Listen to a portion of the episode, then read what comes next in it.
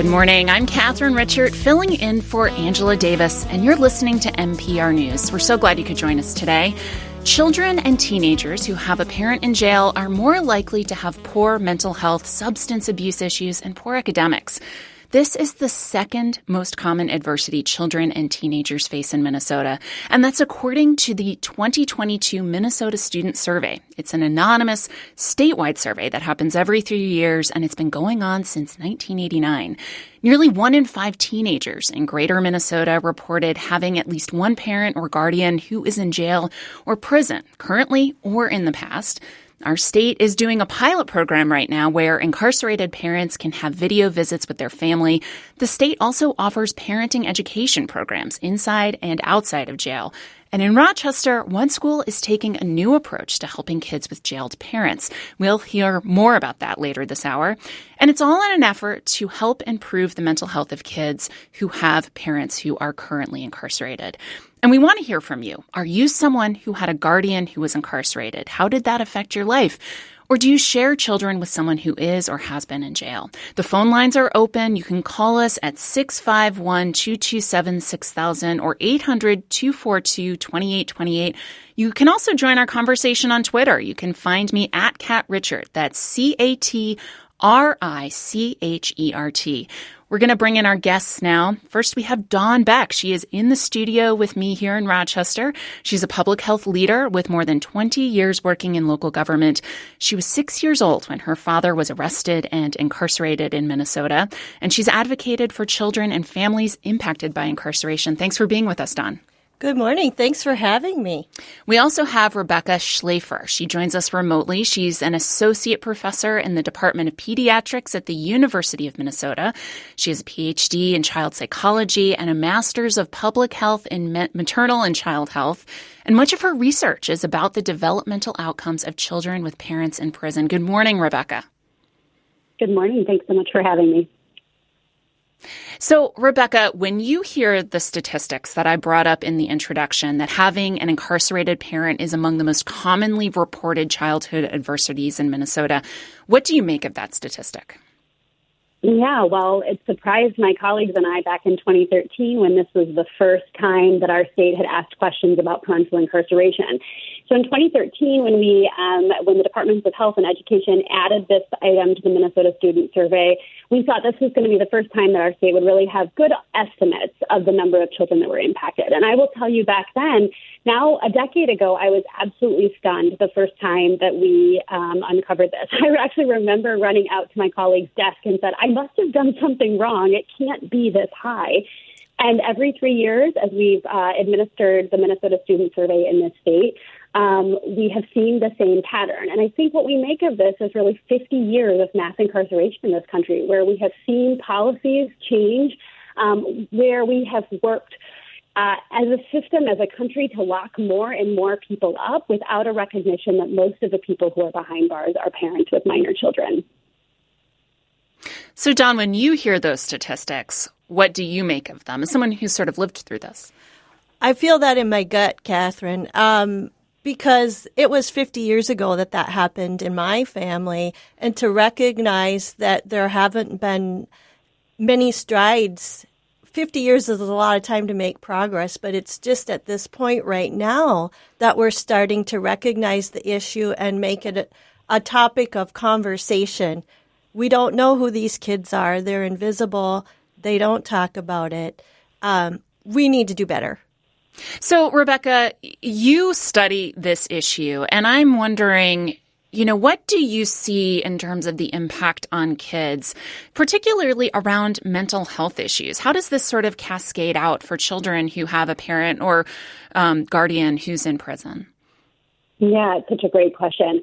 I think that we see, you know, a number of adverse impacts that children and youth can experience when a parent is incarcerated. So, on average, kids with incarcerated parents um, fare worse than their peers in terms of their mental health uh, outcomes like anxiety and depression, as well as um, when you think about sort of a, a set of externalizing behaviors, they're more likely to be aggressive and act out and get in physical fights. They struggle. They um, struggle with mental health in terms of substance use and abuse, so they're more likely to report um, using substances earlier than their peers and having problems with substance use um, at very young ages, too. And I think that's what's particularly um, worrisome to me when we think about the intersections of mental health and substance use and sort of what is also driving incarceration in this country.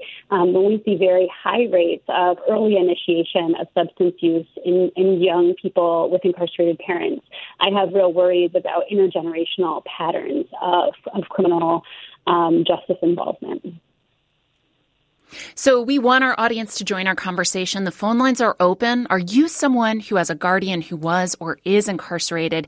How has this affected your life? And what about those teachers out there? Are you seeing this issue crop up among your students?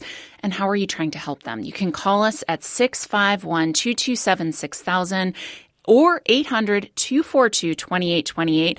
You can always join our conversation on Twitter as well. You can find me at Cat Richert. That's C A T R I C H E R T. We already have a caller on the line, Tony in Rochester. Tony, what's been your experience with this? Yeah, thank you for covering this issue. Um, I have a daughter that has struggled with mental health and chemical dependency issues. Um, she's in her 30s now, but she has had three children, and I became guardian or helped in the caregiving for my grandkids while she was in and out of jails or prison.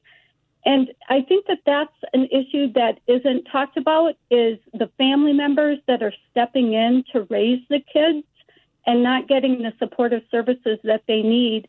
Um, I've got um, grandkids now that are a little older. They're still in, in school, but they've struggled with a lot of those um, mental health issues that you're mentioning of anxiety. Um, one of my granddaughters, I think that she really struggled with bonding with um, the her grandparents had eventually adopted her. But it's just something that we've got to pay attention to the families and provide those supportive services. And there's a lot of fear of child protection getting involved, and um, that's something that family members may not speak up. But I didn't have the legal ability to make a lot of decisions, but yet I was a caregiver for my grandkids. So thank you for covering this story. Yeah, and thank you. Let me let me ask a follow up question, Tony. I'm wondering when your daughter was incarcerated, were you were you able to allow your grandchildren to visit with her in any way? I mean, what did that look like for your family? Yeah, so my it, she had one child at the time, and um, mm. he ended up um, moving in with his his father that didn't have custody of him and it was pretty tense. It was a really brutal uh, court battle over custody, and I had considered trying to adopt him. Um, I didn't. My daughter didn't want him to visit her while she was in Shakopee.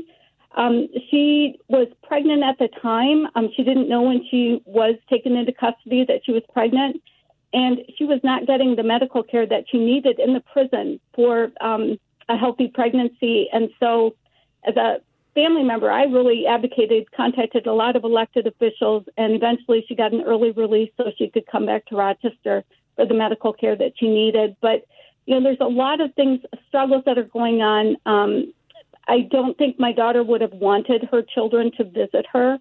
Um, she had been mm-hmm. uh, committed by the court um, after she had her second child. Uh, she needed to have some really intense mental health uh, treatment. And so there's a lot of things that are going on in families that aren't visible to the community.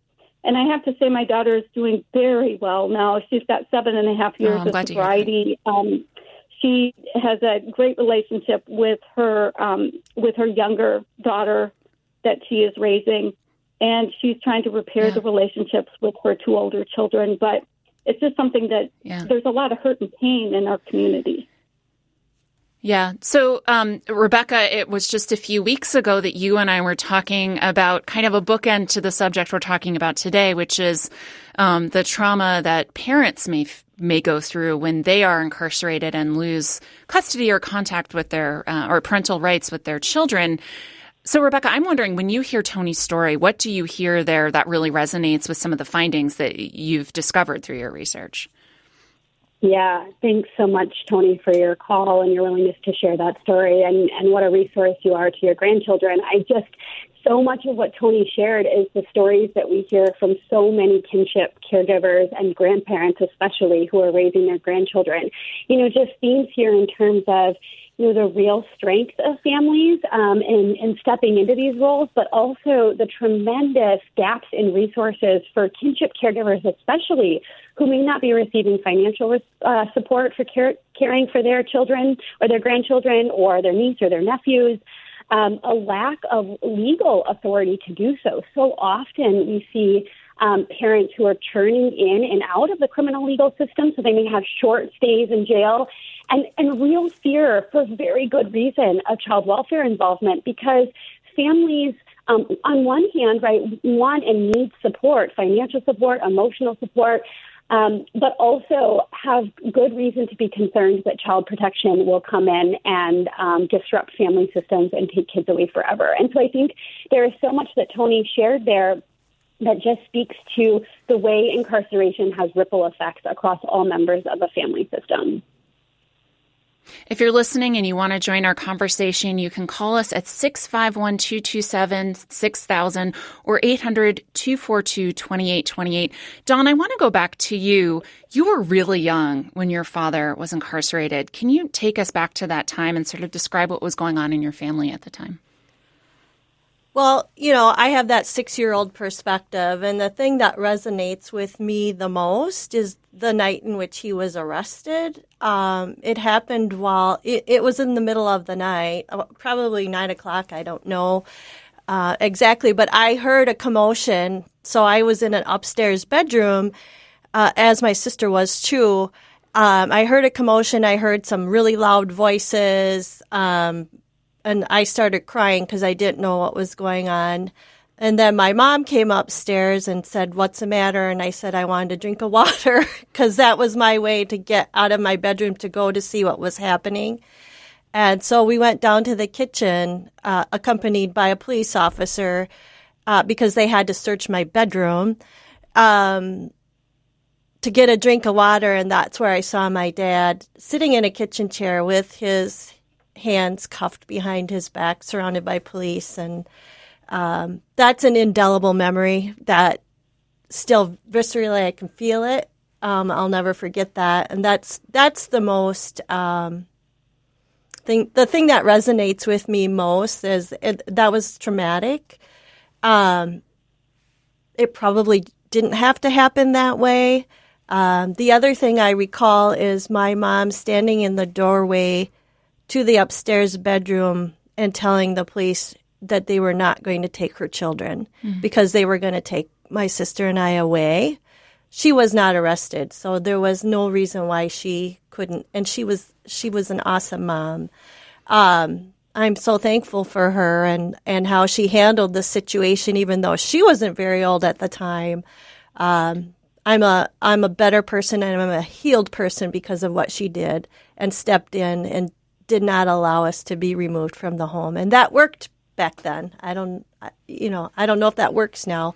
Um, you know, evidence shows that you need to keep the children with a responsible caregiver unless it's absolutely not not uh, able to happen. Yeah, and I mean, I think I hear in your voice just the the on a very basic level the trauma of something happening in the middle of the night when you're a kid is scary you have police come and take your dad away. That's scary and confusing. Um, your dad is in jail. You know, I can think about a situation where there isn't another parent who is able to take care of ki- the kids going forward. It feels like maybe that uh, saved you some additional trauma down the road because your mom was a stable force in your life. Yeah, there's resiliency factors, right? And I had one in my mother and her family network of support. Mm. She happened to come from a family where she 14 brothers and sisters, wow. and so we had a lot of support around us, and uh, most kids don't. Um, a lot of times it's very common, as we've heard in Tony's case, uh, that the grandparents end up having to raise their grandchildren and they don't have the supports that they need or the legal rights that a parent has or the financial support systems that custodial parents have and so uh, it's it's a struggle for the entire family. Yeah. So I understand you didn't start talking openly about what happened with your dad until you were in your 40s. And I'm wondering what challenges you faced in talking about it and what was the turning point for you to be able to talk about it openly?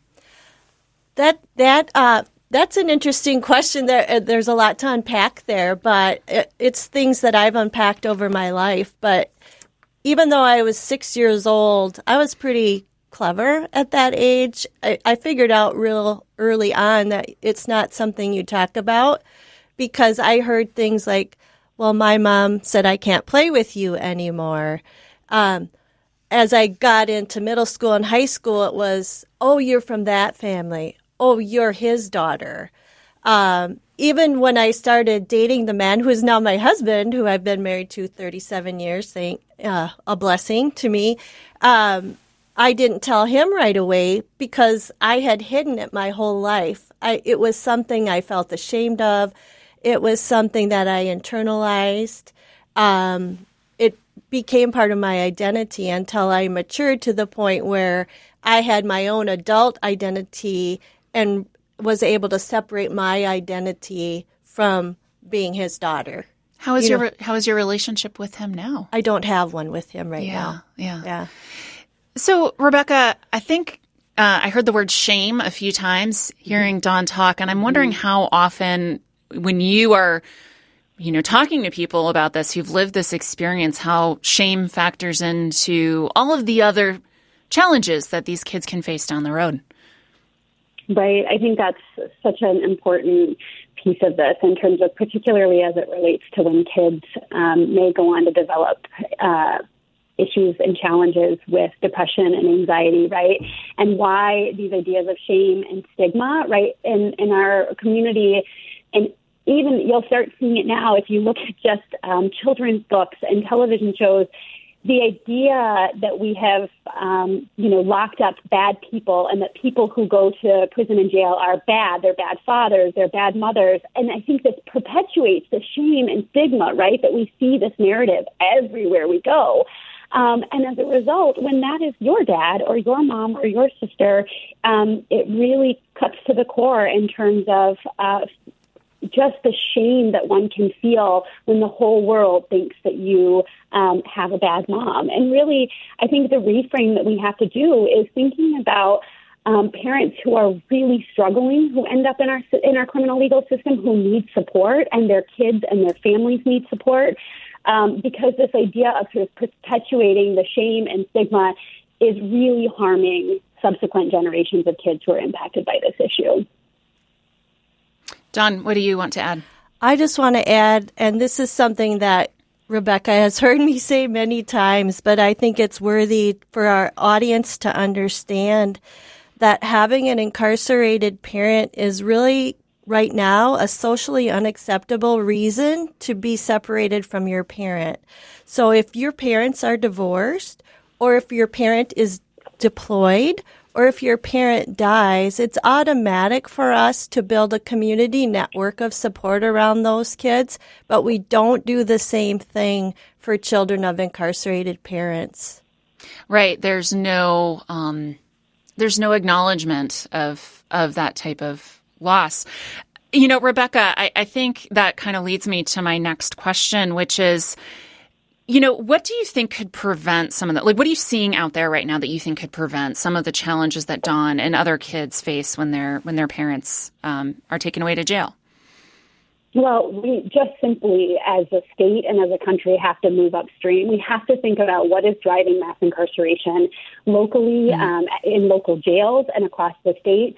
And that is really investing earlier in mental health and substance use treatment programs and helping people get the support they need. You know, this is about stable housing. This is about stable and um, livable wages. If we go all the way, I mean, this is the public health person in me, right? Thinking about how do we back up and move to a place where we can really support families so that so that moms and dads aren't struggling with mental and chemical health problems that ultimately lead them to a place where they're involved in the criminal legal system and they're separated from their children, right? And so I think there is an answer that is let's move upstream and stop incarcerating so many people and get them the supports that they need so they don't wind up in the system? And for those who are there in the system now, how do we support children and families to heal in the context of this experience?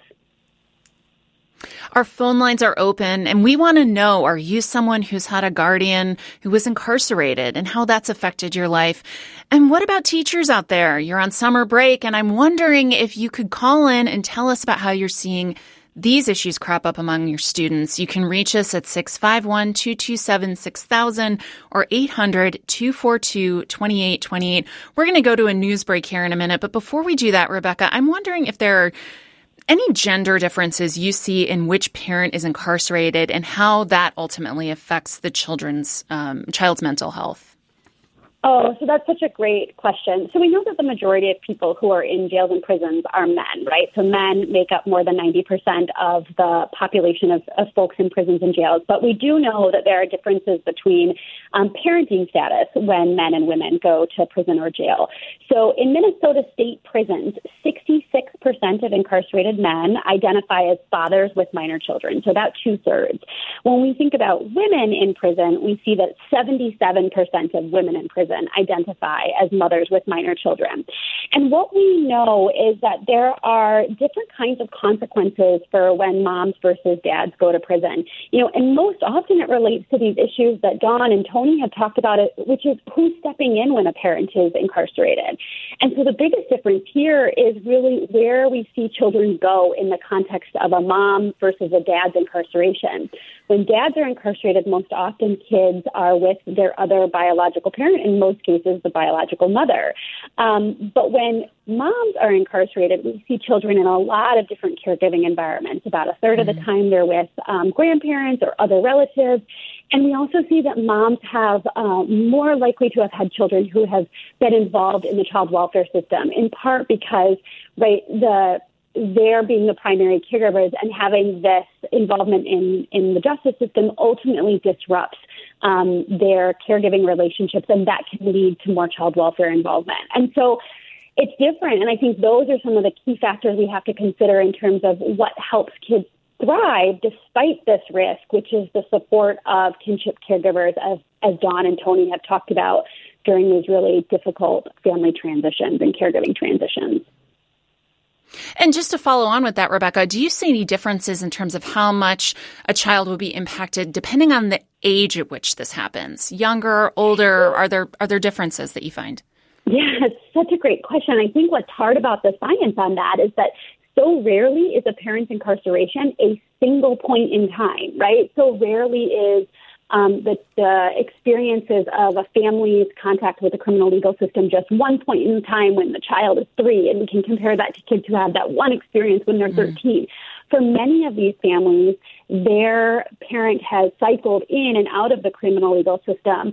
We do see, though, when we take a step back and look at all of the literature that's been published to date, and what we know is that the impacts of parental incarceration seem to um, hit younger kids a little bit harder. And we know that about a third of kids in Minnesota with incarcerated parents are under the age of five. And so when we think about early disruptions, right? For these infants, we, Tony talked about her daughter going to prison pregnant and the separation of a mom and their baby, right? And thinking about what that means for the rest of the life course. I think these are really important pieces when we think developmentally about how timing of a parent's incarceration and both the chronicity of it and the um, the length of that incarceration all start to matter as it also relates to the child's age and developmental capacity. Joining us on the line right now is Jason Schneider. He's a behavior interventionist and special education teacher with Rochester Public Schools. He was part of a pilot program called Joining Forces at John Marshall High School in Rochester for students who have at least one guardian in prison. This program was done in partnership with Olmsted County. Good morning, Jason. Hi, good morning. How's it going, Kat? It's great. I'm so glad you're here. I'm wondering if you could just sort of walk us through what Joining Forces was. It just wrapped up. Tell us a little bit more about this program. Yeah, so it was a program that was actually provided by, with, in partnership with Olmsted uh, County, and we kind of worked together with uh, Whitney Hollins and Pamela Brunskill. and they were the ones who actually developed the curriculum joining forces. And we kind of it's a school based curriculum that kind of was focused on developing social emotional competencies using CASEL, um, which is kind of the guidelines which kind of brings together um, kind of focus on self management, self awareness, social awareness, relationship skills, and responsible uh, responsible decision making for uh, students. And we're just trying to go ahead and focus on trying to help students with um, kind of this pro- uh, situation that's going on with incarcerated parents. So, how many students were part of it, and can you tell us a little bit more, you know, about how often did you meet and what did you guys talk about? Yeah, so we met on a uh, weekly basis, um, and we, man, it was just everything that kind of came to fruition was just crazy to hear about. Um, it was just some of the stories that the students kind of had were just really difficult to kind of hear and listen to all the pain that they've been through and the shame and isolation that they felt it was just really hard to kind of go through. We had about uh, participants. We had about six students that participated. Um, I went around actually trying to advocate for a whole bunch of students because I myself have been affected by an incarcerated parent, and I had to share my story um, to kind of build like kind of a, a commonality to allow students to feel comfortable. And from there, we kind of kind of tried to, I guess, broadcast it out to students and uh, make it kind of um, normalized, essentially. So they felt kind of more open and honest with how they were feeling, and um, that's kind of how it started. So they didn't feel alone. It sounds like, yeah. No, um, basically they didn't. They were actually working unbelievably together. Um, this group of kids. Yeah. They, initially, they I felt like they were a group of like individuals, and they came together, and now they're a group of they are so tight and you know kind of working together. It's just it was a beautiful thing to see. I bet that mitigates some of the shame we heard Dawn talking about earlier. So, you know, this program was ch- trialed at John Marshall, and I'm wondering, you know, what, why this particular high school in Rochester? There are three of them. So, I, you know what? I don't know. Basically, I feel like it was just mm. gifted me as an opportunity by chance. I mean, Matt Ruzick, their principal, kind of basically called me into his office, and he's just like, "Hey, I got something for you. I feel like you'd be the perfect person for it." And I'm just like, oh man, you know, I'm a I'm a teacher. Anybody, every teacher hates being called down to the principal's office. So I took like a deep breath. I'm like, okay, here we go. So he comes in and he basically says, hey, Jason, um, I'd like you to work with students that are struggling with incarcerated parents. And I looked at him and like, dude, like seriously, like. Did you know my dad actually was incarcerated? And his jaw dropped. He's like, "No, I had no idea." So it was just more like by chance, and I felt like just the stars aligned, and that's kind of what helped me pursue this as kind of an opportunity. Um, and that's kind of how, you know, this kind of worked uh, together. And I, I worked with uh, yeah. Carrie O'Neill at uh, Olmsted County, and we kind of brought this group together. Yeah. So, can you share with us a little bit about, without you know violating the privacy of the students you worked with? What what have they told you about the program? What have they said worked, and and maybe you'd like to change in in a future um, round of doing this? Yeah. So um, basically, the students, all the data that we got um, was more anecdotal data because we we only ran it for eight weeks. The program lasted for eight weeks. It was one quarter. Mm-hmm. Um, we weren't really able to see any positive or negative correlations between academic data or attendance data. However, what did, they did say is that they loved it. Um, they wanted to have more about, um, you know, have more relations with other students, and they basically felt better about who they were as people. Um, and they wanted to continue this work. They want to go ahead and start working further bringing more students in, talking about it, normalizing this. Um, basically, um, it's everything that I could have hoped for out of this whole situation because it was super imperative that um, these kids just felt like they had a voice. They felt like their voice had been taken away from them, and it's just one of those things that was just great to see all of these kids, these you know, six kids to four kids come together and um, just be amazing. So can you say more about some of the personal experiences, again, without violating their privacy? You know, some of the trauma that they faced um, that you think is is maybe more universal than people would expect. You know, Dawn talked earlier about seeing her dad taken away. For a six year old, that's that's pretty terrifying, right? Correct. Yeah, a lot of the, the stories were talking about uh, drug related situations. Um, mm. More importantly, it was just um, there, there was one student that I, I remember called like vividly of the of the whole story where um, parents were taken away, and um, it was just constantly trying to work through because his parent was in and out of prison. So it was just like, oh, one day my my dad was there, and one day my dad wasn't, and then he was back, and then he was gone. And it was just one of those things where it was very traumatic, and um, I, I just I can't imagine living their life um, the way that they did, and how powerful and strong they are is just un- remarkable. And uh, I'm just was really fortunate to actually hear these stories and them being so comfortable with you know with talking and communicating with me and Carrie. It was just outstanding. So, Jason, you've already mentioned that your own father was incarcerated when you were a child. Um, what more do you want to share about your own story?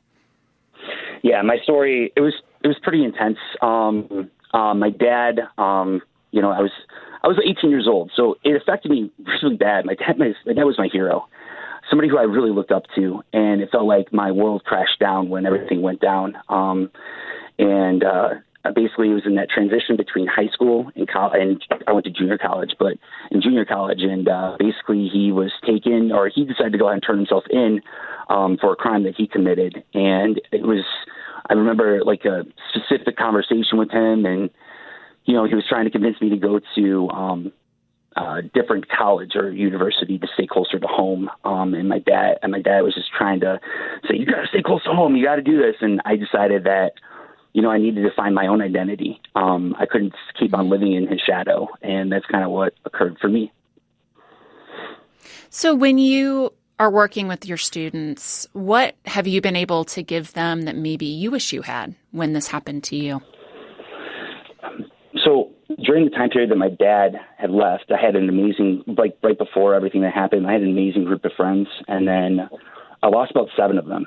Now I don't know if it was because mm. of my father's incarceration, but I literally they just kind of stopped talking to me, um, and I felt really alone, isolated, shame, very unstable, and you know mental health was kind of a, a like not really the best.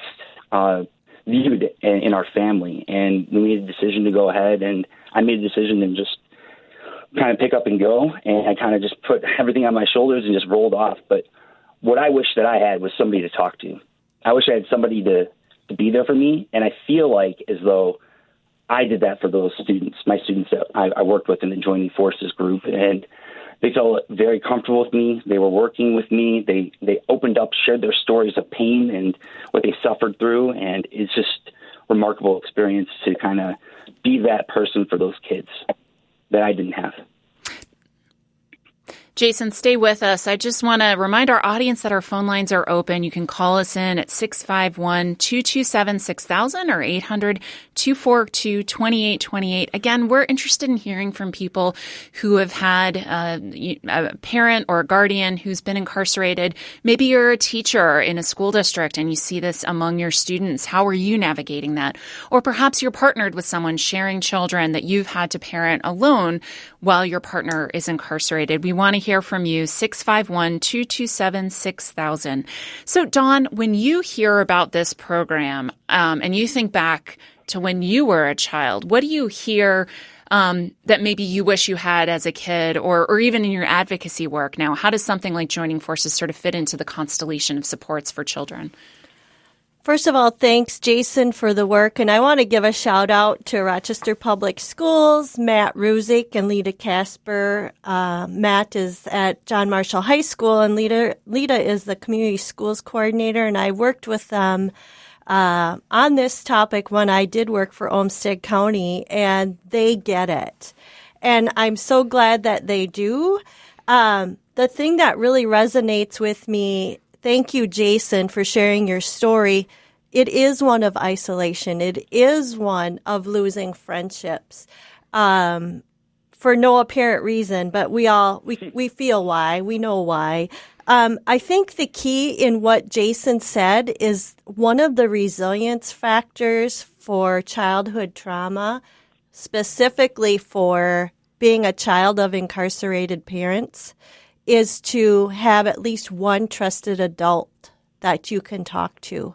And that's what our audience needs to recognize. Two things. One, we don't talk about it. So I can almost guarantee that everyone listening today either knows someone or has had an incarcerated parent or knows someone who has. Um, but you don't know it because they're not telling you about it because we don't talk about it. So it's out there. It's more common than you think. So remember that adults, that you could be that one trusted adult in that child's life and it can make a huge difference. Jason, you're making a huge difference. Thank you for what you're doing. Um, we need to find ways to continue to destigmatize this and so kids don't feel like they're in isolation. Um, shout out to Carrie O'Neill. Also, she's a public health nurse with Olmsted County. She also gets this. I know they're doing some uh, support groups in the elementary school level, and that's exactly where that needs to happen. There's childhood development still happening there.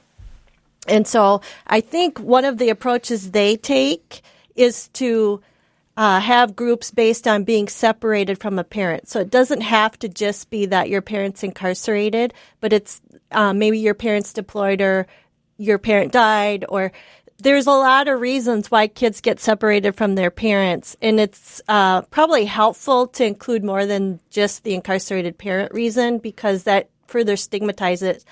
If that would have been offered in my middle school or high school, I wouldn't have joined it because it would have been it would have labeled me even more. Hmm, yeah.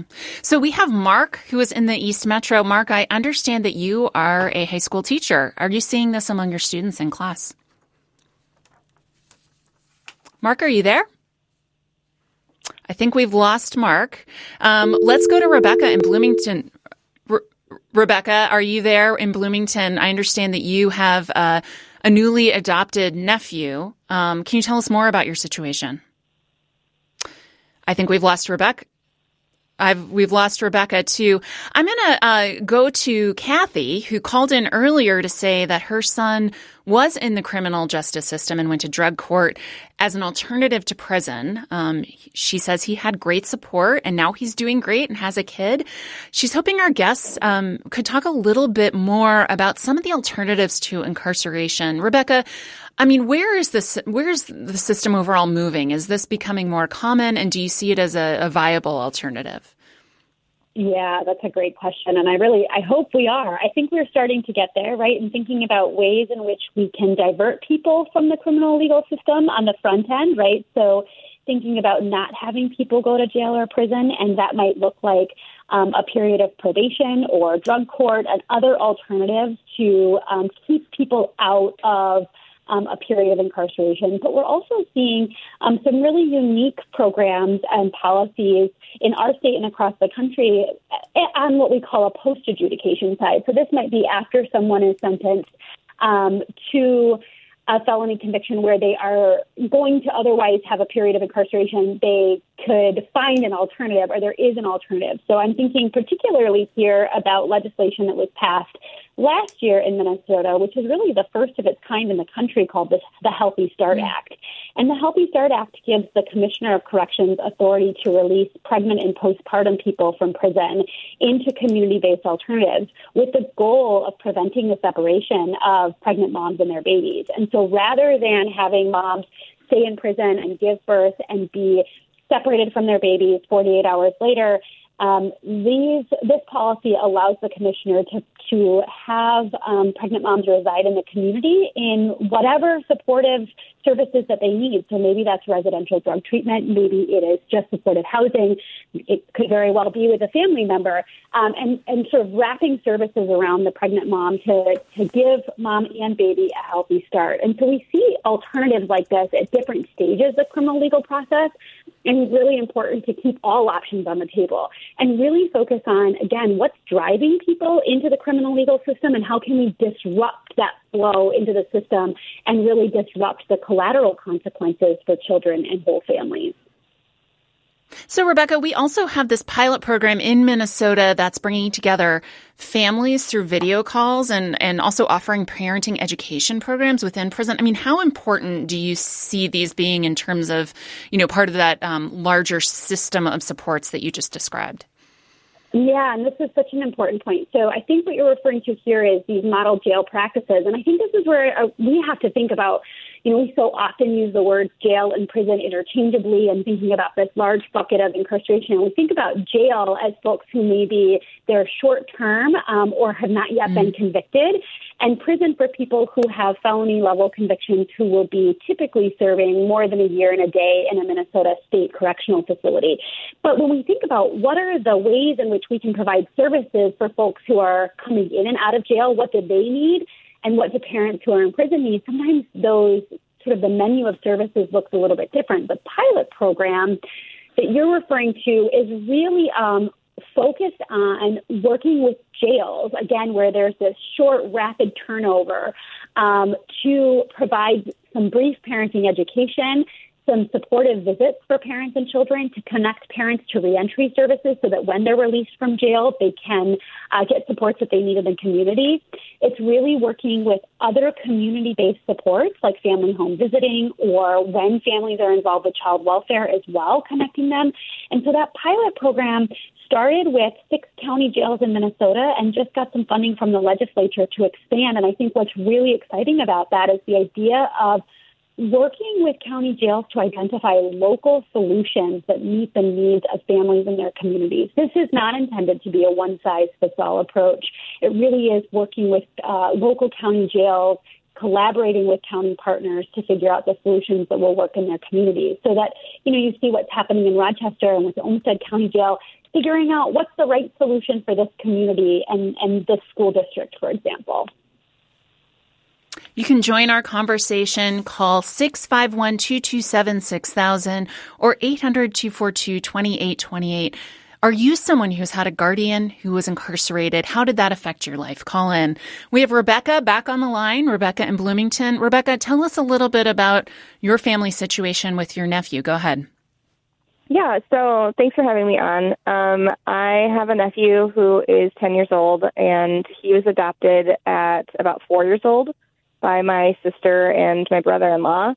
Um, at the time, his mother was not incarcerated, but his father had been and would be until uh, my nephew was um, past 18.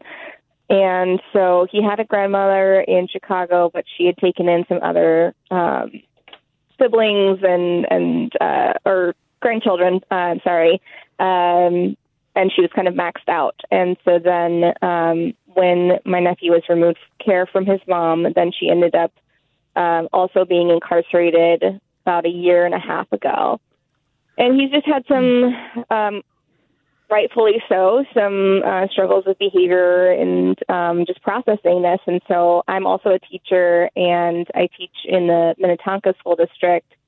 And I guess I was, I'm just interested to know if there's ways to um, we don't have anything like what Jason was talking about in Rochester, but I think it could be really helpful even if we just had um, groups for kids who have been separated from a parent for whatever reason, like we were talking about with deployment or, or that kind of thing, um, or incarceration as well.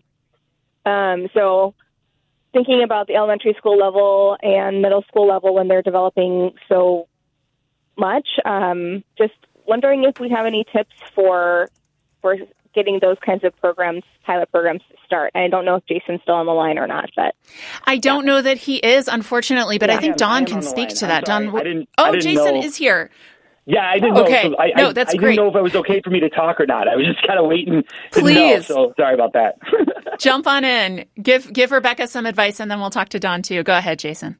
Yeah, sure. Um, first off, uh, Rebecca, just to give you a heads up, like, I mean, what, yeah. what the thing that I was able to go ahead and do is I, I went to this this pro, I mean I came out of nowhere and there's a whole entire curriculum that's already created. Joining forces is the curriculum, and we just went okay. ahead and used that as our, our title. So you can use that anytime. Um, that is, I mean, you have to reach out to um, I believe the the writers of it, which would be um, Whitney Hollins and Pamela Brunskill and um, they're mm-hmm. amazing. They gave us a full training. Carrie and I, um, like a whole hour and a half training on like how to go ahead and implement all of the stuff that was occurring, and that's kind of how the curriculum got started, and it was just remarkable. But um, I also wanted to say, hey, Dawn, thank you so much for those positive words. I didn't know. I, I, I didn't. I didn't realize it was a free flowing conversation. I apologize. So I just want to say thank you. No, that's that. okay. I really and appreciate it.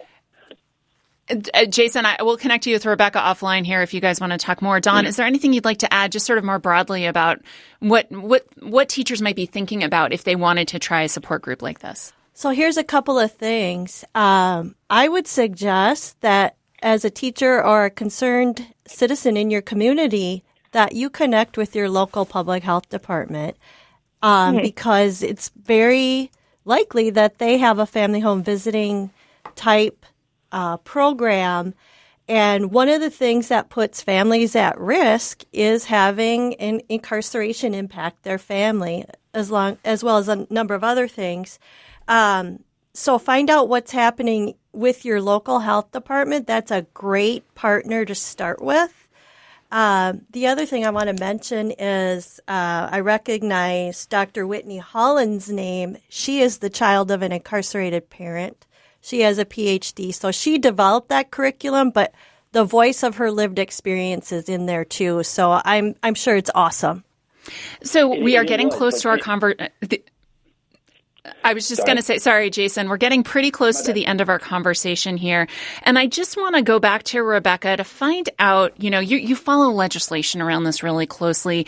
If you had to pick one or two things right now that you think would really shift the system in the direction where you'd like to see it to go, what would you want the state to take on? Oh, great question. I would love to see more upstream approaches in terms of investment in residential substance use treatment programs so that families aren't separated when moms and dad need substance use treatment programs and more community based mental health. I know that those are two big upstream things and don't feel directly tied to incarceration, but they are all of what is driving, um, very much what is driving um, the flow of folks into our criminal legal system. So I think we just have to move upstream and more investments in community based mental health and substance use treatment programs. Dawn, we've got about 30 seconds left. What would you add to um, what Rebecca just said? I would just echo what Rebecca said. We need to move upstream. It's nice to have family family friendly visiting spaces in jail, but that's a reactive approach. We need a preventative approach. Thank you, Rebecca, for highlighting that.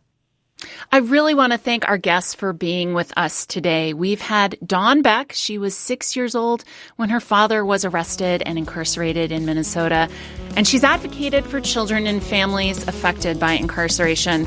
We've also had Rebecca Shlafer with us from the University of Minnesota. She studies the developmental outcomes of children with parents in prison and Jason Schneider here in Rochester. He's a behavior interventionist and special education teacher with Rochester Public Schools. He's been part of a pilot program called Joining Forces at John Marshall High School. This conversation was produced by Danelle Cloutier. Be safe, everyone. We'll talk to you again tomorrow at 9. Thanks for listening to a recording of my live radio show on MPR News. A reminder that if you want to catch my show in real time, tune in and call in weekdays at 9 a.m.